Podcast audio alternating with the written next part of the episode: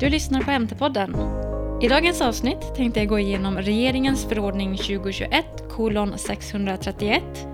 Det är en svensk förordning som kompletterar bestämmelser till EUs förordning om medicintekniska produkter, det vill säga MDR. Eftersom vi på MT-podden inom en väldigt snar framtid kommer att släppa en miniserie om MDR så passar det ju bra att gå igenom den lite kort innan så att ni har lite koll på den. I och med MDR så uppdaterades den gamla svenska lagen om medicintekniska produkter.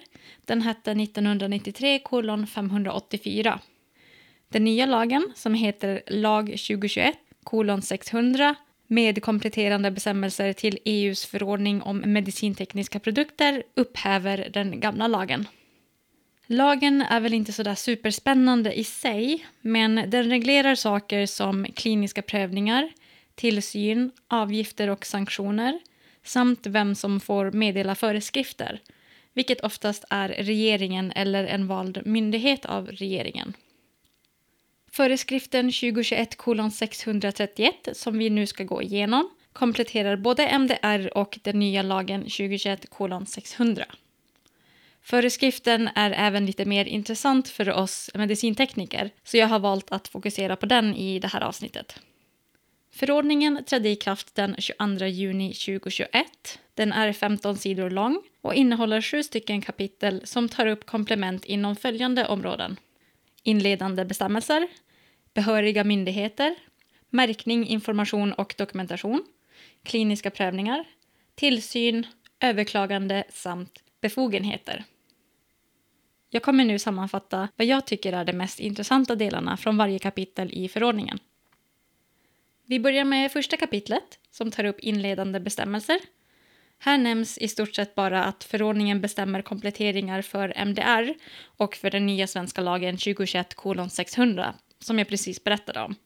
Här hänvisas även till lagen 2012 595 med särskilda bestämmelser för införsel och handel av sprutor och kanyler för injektion i människokroppen. Det nämns även att myndigheter som misstänker att en medicinteknisk produkt inte överensstämmer med kraven för MDR ska överlämna frågan till Läkemedelsverket. I det andra kapitlet bestäms de behöriga myndigheterna och generellt så är det Läkemedelsverket som är behörig myndighet enligt MDR, förutom vissa punkter som IVO hanterar. Jag kommer nu kort nämna vem som hanterar vad. Läkemedelsverket är behörig myndighet i frågor om mänskliga vävnader och celler, anmälda organ samt att utföra uppgifterna som nämns i MDR för medlemsstat, berörd medlemsstat, samordnande medlemsstat och myndighet med ansvar för anmälda organ. IVO är behörig myndighet för frågor om egentillverkade produkter. IVO ansvarar även för att ta emot och hantera information om egentillverkning. De ansvarar för informationen om implantat. Här inkluderas implantatkortet och att den lämnas till individer med implantat. De ansvarar även för krav på lagring och förvaring av unika produktidentifieringen, det vill säga UDI. De ansvarar även för de krav på genetisk information, rådgivning och informerat samtycke till sådant som nämns i artikel 4 i IVDR. Tredje kapitlet tar upp märkning, information och dokumentation.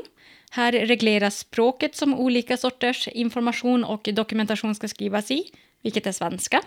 Och att Läkemedelsverket i enskilda fall får besluta om undantag för detta.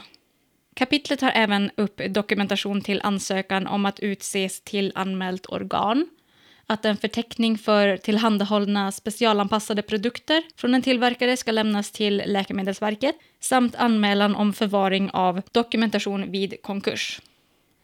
Fjärde kapitlet handlar om kliniska prövningar. Här står det att Läkemedelsverket prövar ett tillstånd om att påbörja eller genomföra kliniska prövningar. Det nämner även att bestämmelser om dosrestriktioner för forskningspersoner som inte förväntas ha en medicinsk fördel av den kliniska prövningen regleras i strålskyddsförordningen 2018 506. Läkemedelsverket ska även skicka anmälan till Etikprövningsmyndigheten samt till berörd biobank vid behov. Läkemedelsverket får även meddela föreskrifter med undantag för MDR gällande vissa kliniska prövningar samt även undantag för enskilda fall. Läkemedelsverket får även besluta om undantag för rättsliga företrädare för sponsorer som är etablerade utanför EU. Femte kapitlet anger de olika tillsynsmyndigheterna. Här är det Läkemedelsverket som sköter tillsynen för MDR, lagen och utgivna föreskrifter med stöd av lagen. Undantaget här är IVO som är tillsynsmyndighet för egentillverkning, implantatinformation och unik produktidentifiering, alltså UDI, vilket vi även var och nosade lite på under andra kapitlet i den här förordningen. Läkemedelsverket ska dessutom lämna uppgifter till IVO för de tillbud och negativa händelser som kräver anmälan. Vilka tillbud och negativa händelser som kräver anmälan hörde ni i Leos avsnitt om Socialstyrelsens föreskrift 2021-52.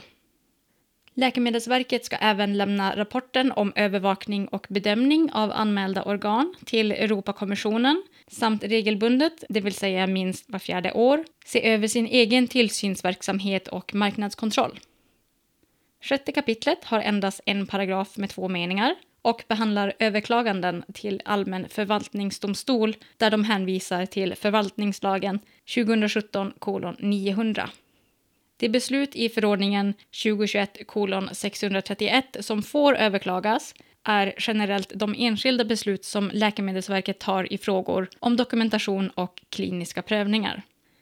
Dessa beslut inkluderar undantag från det språk som information och dokumentation ska skrivas i, undantag för vissa kliniska prövningar från meddelade föreskrifter samt undantag för rättslig företrädare för sponsorer för klinisk prövning etablerade utanför EU. Alltså punkter som nämns i kapitel 3 och 4 som jag redan har gått igenom. Sista kapitlet, det vill säga kapitel 7, tar upp olika befogenheter att meddela föreskrifter. Som jag nämnde i början av avsnittet så är det regeringen eller vald myndighet av regeringen som har befogenheten att meddela föreskrifter. Här ingår 19 olika paragrafer om vem som får meddela föreskrifter om vad. Jag tänker inte lista alla, men det är för det mesta Läkemedelsverket med några undantag för Socialstyrelsen. Och där börjar jag känna mig färdig med den här äh, sammanfattningen. Du har lyssnat på MT-podden. Du har lärt dig om föreskriften 2021 kolon 631 som kompletterar MDR med bland annat vilken roll som Läkemedelsverket och IVO har. Om du har frågor eller funderingar, som alltid, mejla till nyfiken mtpodden.se och podden görs som vanligt i samarbete med Lars Karlsson och Svensk Medicinteknisk Förening. På återseende!